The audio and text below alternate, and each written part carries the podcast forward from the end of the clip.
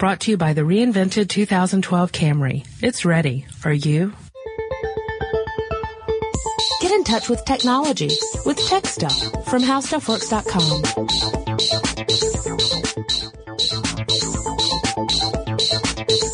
Hello again, everyone, and welcome to Tech Stuff. My name is Chris Pollette, and I am an editor here at HowStuffWorks.com. Sitting across from me, as he always does on these occasions, is senior writer Jonathan Strickland. Hey there. All right, then. So we have some listener mail to start us off. Okay.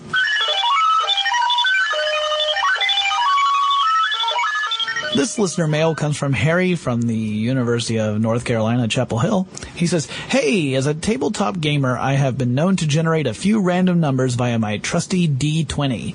However, I know computers are able to do this without tossing around an icosahedron.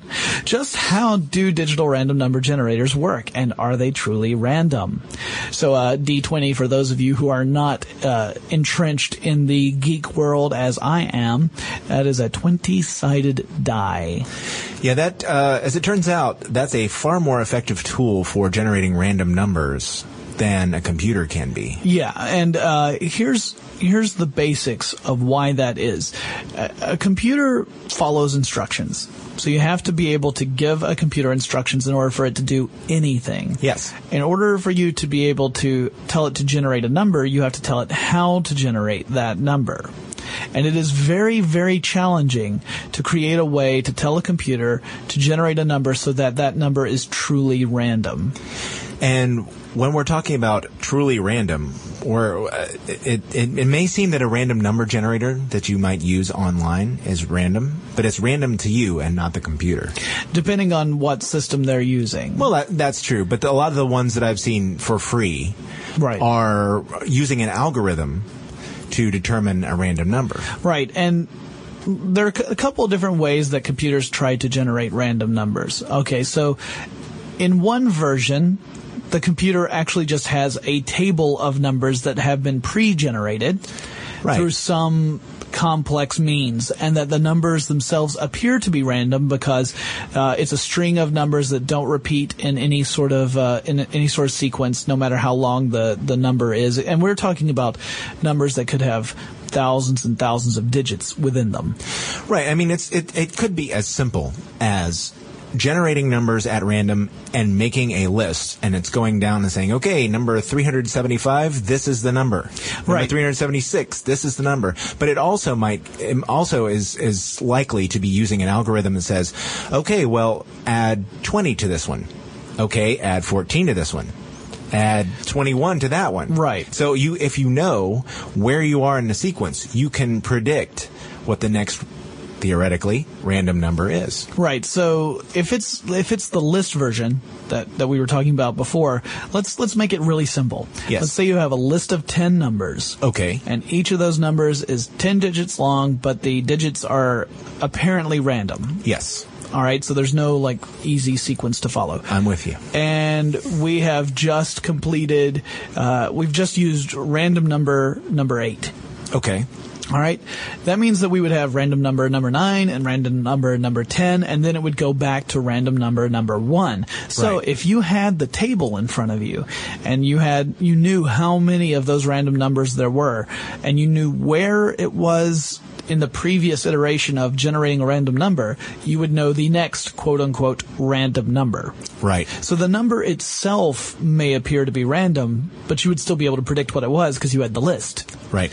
Uh, so that's a problem because random numbers are used in things like encryption.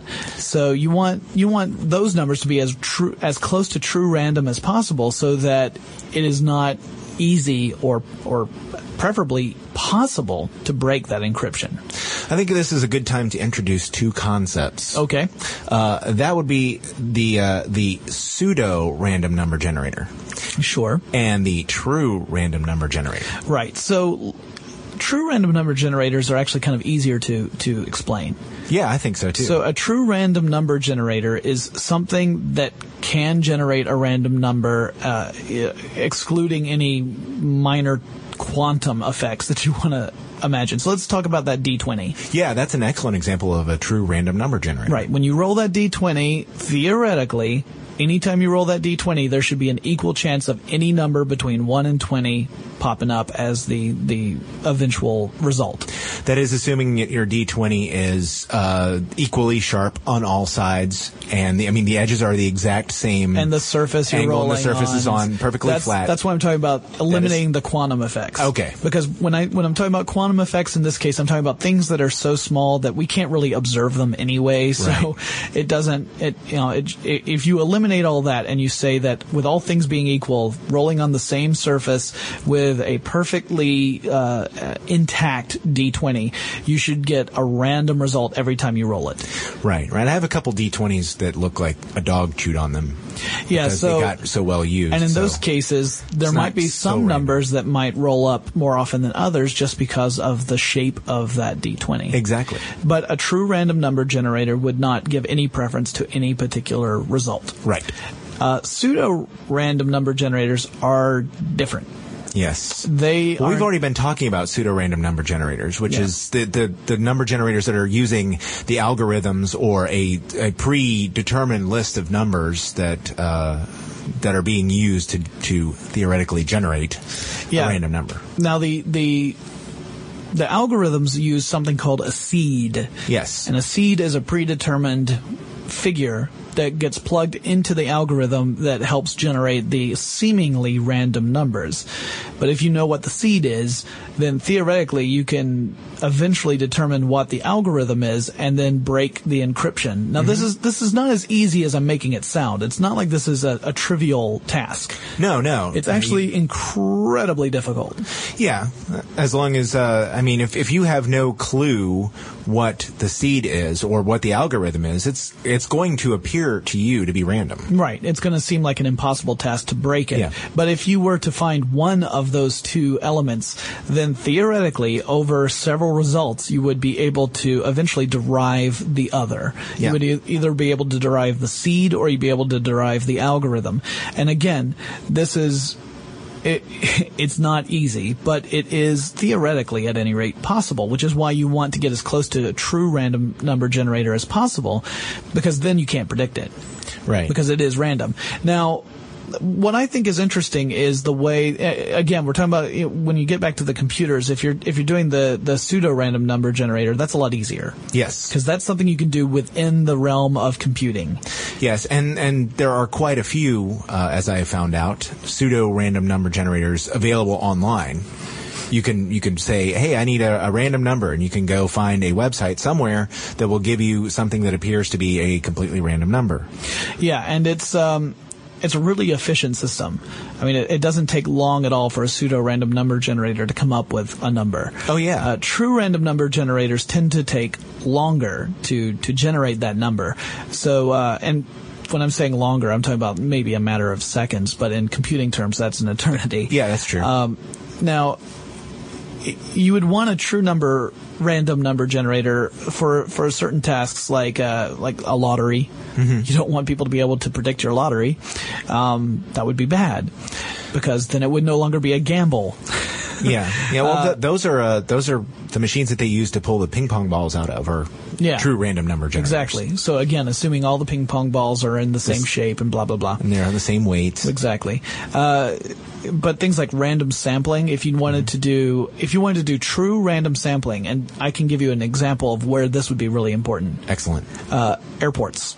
Yes. So in an airport security line, you know, supposedly the airport security are, are going to single out people for random screening. That's right. Now to make that truly a random event where it's not based upon anyone's appearance, you know, you, you want to take all of that out because you don't want to do the profiling thing because that has its own set of, of problems. If you're truly random, you need to have a system that's going to just tell you a, a really random result, like say the third person, the, the, the third person to go through the line next, that'll be someone you single out. And then seventh will be the next one or whatever. But you would want a true random number generator to come up with that so that you could show that there was no preference, there was no bias Right. that went into that sample. Plus, it makes it a little more frightening for someone who might be thinking about trying something. Is the idea that you might be selected completely at random Right. for a check? Like, yeah, it doesn't matter how quote unquote normal you look Exactly. or, or uh, There's- assuming you look, you could still be picked. Indeed. Whereas with a, a pseudo random number generator, you might want that for something like if you're uh, doing some sort of simulation, because it's going to be much more efficient. And a lot of when we're talking simulation, we're talking about simulation of complex systems, like let's say atmospheric systems. That's Right. incredibly complex. And if you were to rely on true random number generators to generate the the numbers you need to run that simulation, it would not be nearly as responsive as what you would need to, to get a true simulation. True simulation is kind of a oxymoron, but Kind of is, yes. at any rate. Um, but there's some really cool ways that uh, various organizations and, and, and mathematicians have come up with to try and, and create as random a number generator as possible using computers.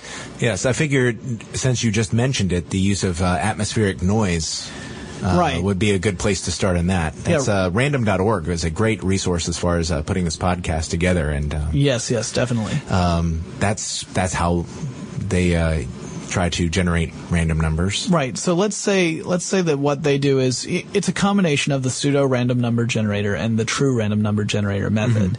Uh, they they use observations of atmospheric phenomena to generate a random number, and um, and they do that by putting it through. I suppose it's like putting it through an algorithm. Yes. But at any rate, the, they depending on what's going on in the atmosphere at any given moment, that's what's going to generate that random number. Now, now we start to enter a philosophical debate Right.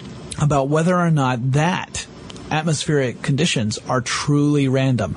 And the reason why there's a debate is that there's still a debate on is everything deterministic, meaning that things happen and those things cause other things to happen and those things cause other things to happen.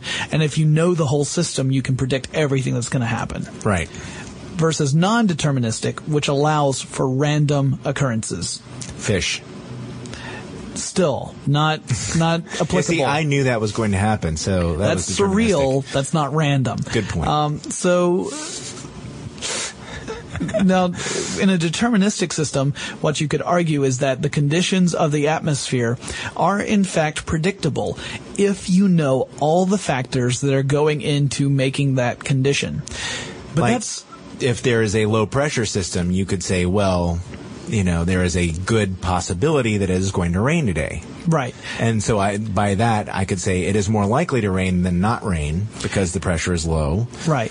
So there are, thing, there are factors taken into account. But what about the smog in the area? Yeah, or- whether there is dust Or from any uh, interference from electromagnetic radiation. or- Exactly. These Um, things can factor into it to uh, to change the probability that something will happen. That's why we're talking about these incredibly complex systems. Now, if there were some way for you to know all the factors that were going into making the atmosphere behave in a, a particular way at any particular time, mm-hmm. You could no longer say that that was a random number. Yes. That's almost just an academic argument because there's no way you could know all those factors. It's Right. just too complex. And especially if you start to pull in things like chaos theory. Yes. Now, if you've heard of chaos theory, you know that chaos theory states that very small events can contribute to enormous events. And the thought experiment that is always referred to is that a butterfly flaps its wings and John Travolta gets a movie. No, I'm sorry, a tsunami wipes out some city somewhere right. across the world. So the wind uh, generated, the, the tiny little movement of air molecules generated by that butterfly's wings flapping in Brazil, sets off a chain of events that ultimately leads to a catastrophically huge weather phenomena somewhere across the globe. Uh, and of course, not like not like instantaneously. Not I'm not suggesting that Brazilians go out and massacre butterflies, but rather that these tiny events are what contribute to enormous events. So Right. in that sense, anything that's going on in the atmosphere at any given time is uh, is the product of so many different tiny factors that it's mind-boggling. Right, right. So that uh, it, it's it's so complex, essentially, then that while it is not That is essentially random. Right. It may or may not be truly random, but one, we are not capable of knowing that. Right. Because it's so complex. And two, it doesn't matter because we're not capable of knowing that. Right. So even if, even if you were to somehow philosophically argue that it's not truly random, it's as close to truly random as it needs to be or in order for us to go ahead and say, you know, it's just an academic argument. Um, and that's not the only, the, the, atmos- the observing the atmosphere is not the only method that people have used to try and generate a random number. No, not at all. And it's, um, and as a matter of fact, the one I think you were thinking of would be uh, the quantum mechanics version of determining random numbers. That And one's, that one's a cool one. It's a really cool idea. Uh, And we're talking about uh, by using particles that are smaller than an atom to Yeah. determine uh, the the randomness of an event, or in this case, generate random numbers. Yeah, the- we're talking here about uh, these quantum particles are behaving in a way that we cannot predict at this time. Yes. Now, again, this could mean that either the quantum particles behave in a truly random fashion, or it may mean that we don't understand them well enough to be able to recognize the patterns or uh, series of events that are going on. Or it may be that we are, we just don't have the, the me- the instruments capable of measuring that.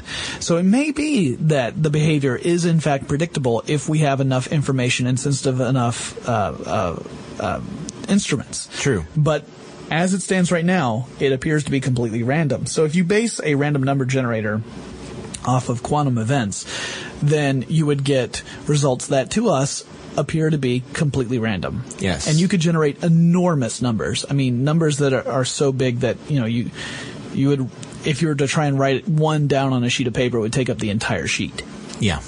and and it would have no apparent repeating integers at all as you're mm-hmm. going through there. Mm-hmm.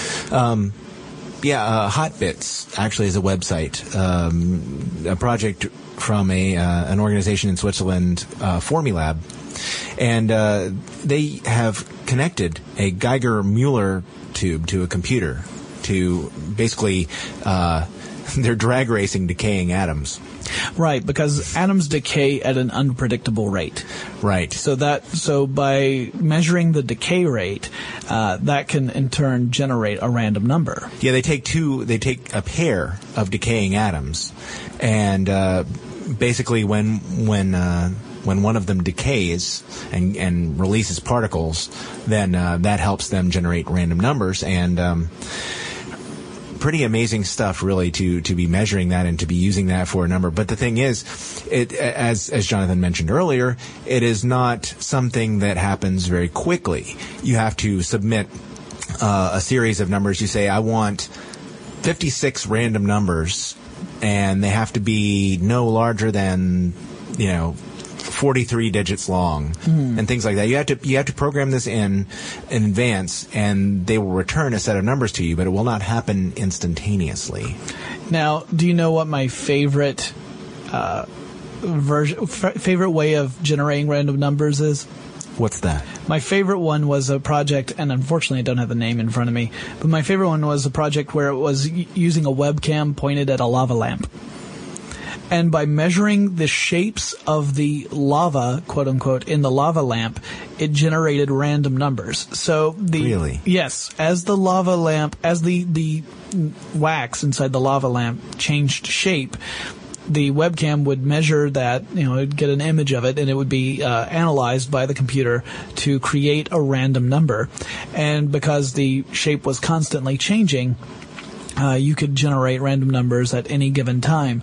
And I love that. The simplicity and the elegance of it is amazing. Oh, yes. So you've got it in front of you. Yes, I don't have my glasses on, so I can't read it. uh, lava lava rand, Lava Rand, yes. L A V A R N D. That project is still still exists, although they are no longer generating random numbers based off lava lamps, as uh, far as I understand. That's pretty neat, though. I had never heard of it before. Now, It's so. a neat, neat concept. I thought that was, you know, again, uh, mathematicians are wacky, crazy, awesome people. And we're talking about like mathematicians who are, well, you know, studying math for things like number theory. Yes. Stuff that's so far beyond my understanding, as the Ada Lovelace podcast uh, illustrated to great length. Um, but it, yeah, the, these are the folks who are, are coming up with the various theories about how to generate random numbers, if in fact it is truly possible. Yes, and I think that their work proves that our days are numbered. Well, with that, how about we move on to a little listener mail? Except this really isn't listener mail. This is a, a, a message that comes to us courtesy of our Facebook group. So, uh, Oh, true. Oh, ooh, Listener Elizabeth, Facebook. Elizabeth, uh, we're gonna call this Facebook facts, and then uh, uh, put in put in the sound of a hand slapping someone's face. Ow.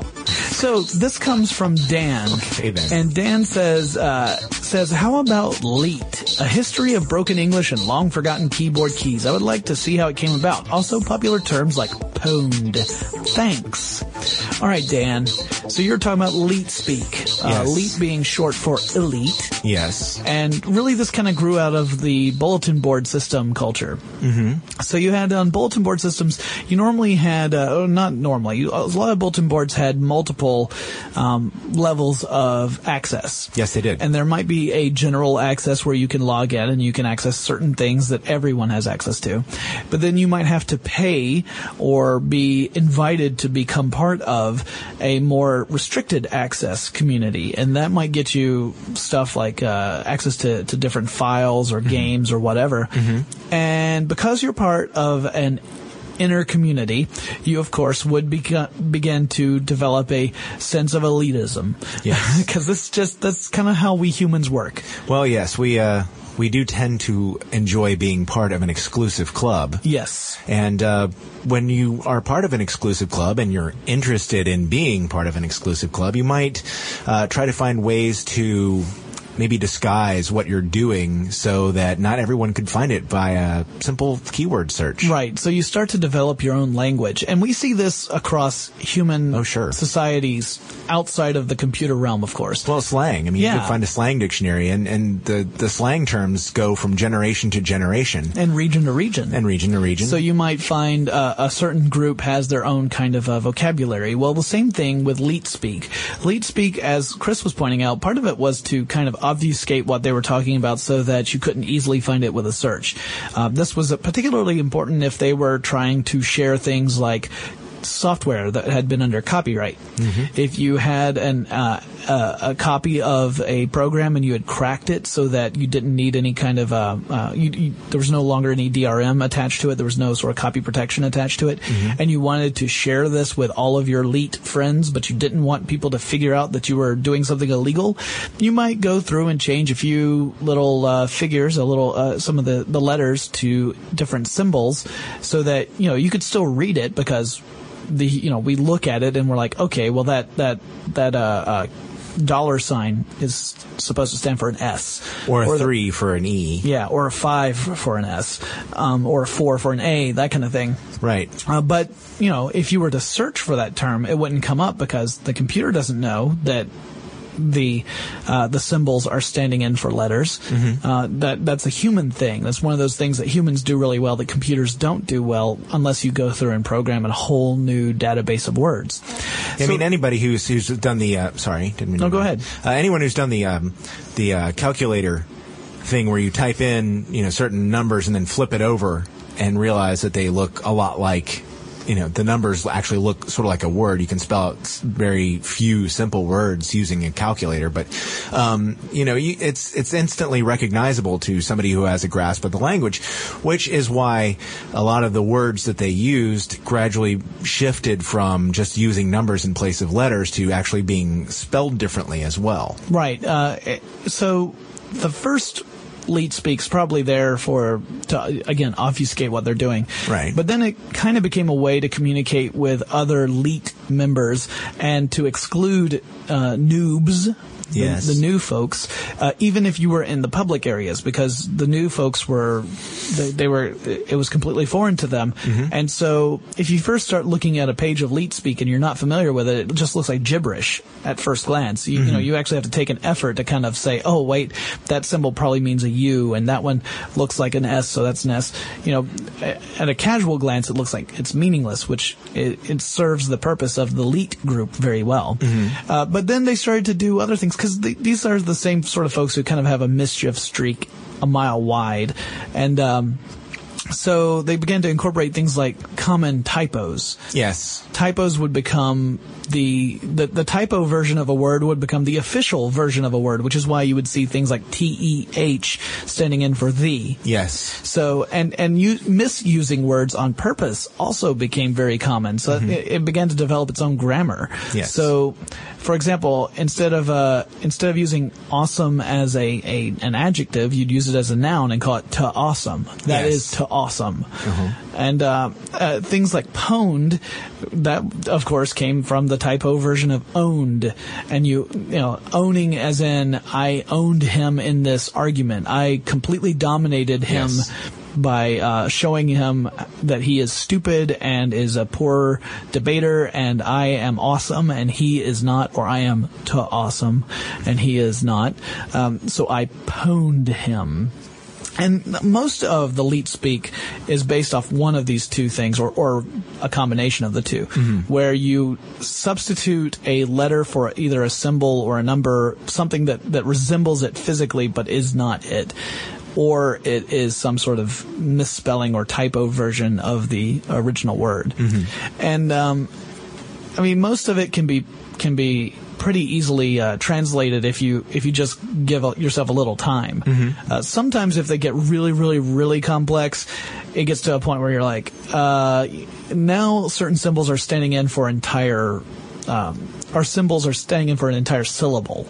Right, and and then some of the others uh, who were really into leet speak also incorporated. You could also make a T out of certain lines on the keyboard, making Right. it a little bit even more obfuscatory. Or- you or couldn't you would even, you uh, couldn't tell. You'd have to really scrutinize it to go. Oh, wait, those three characters are making up another letter.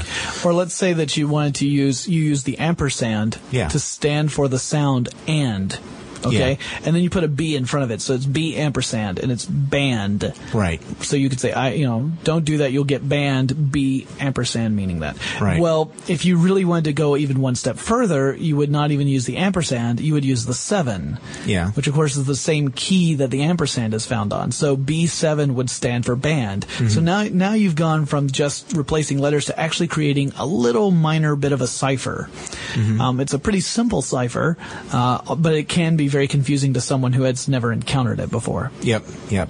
And gradually more people became uh, acquainted with it as uh, the leet people with leet skills um, started playing games online, and they would start using leet language in, in uh, the uh, communication part of the game where you would type comments along with the game Right. uh, you know and could interact with the other players online and then uh, from the research I did on it apparently the uh, the comic Mega Tokyo basically made it more even more of a popular phenomenon to to speak leet um, you know, Yeah. just to bring it out that much more in the open, which of course, for the people who are truly elite, uh, probably drove them absolutely bonkers because suddenly they were no longer exclusive. Right. Yeah. So, and of course now it's it's pretty much just common parlance on a lot of the web. Yes. Where you know it's almost more, it's almost just become a, a parody of itself, um, which is kind of funny because it was already sort of a parody. Yeah. At any rate, that's pretty much the lowdown on leet speak and uh, and and why people type funny. Yep. Uh, if you have any questions that you would like to pose to the Tech Stuff group, the group being me and Chris, um, you can do so at our email address, which is techstuff at howstuffworks.com, or like Dan, you can leave us a message on our Facebook group because we are checking that every day, or you can uh, contact us on our Twitter handle, and you'll hear all that information at our handy dandy postscript announcement done by our very own Chris Pollette. Hey then. In the meantime, I hope you guys enjoyed this show, and we will talk to you again really soon. If you're a Tech Stuff fan, be sure to check us out on Twitter.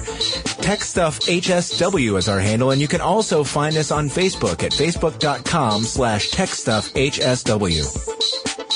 For more on this and thousands of other topics, visit howstuffworks.com. And be sure to check out the new Tech Stuff blog, now on the How Stuff Works homepage.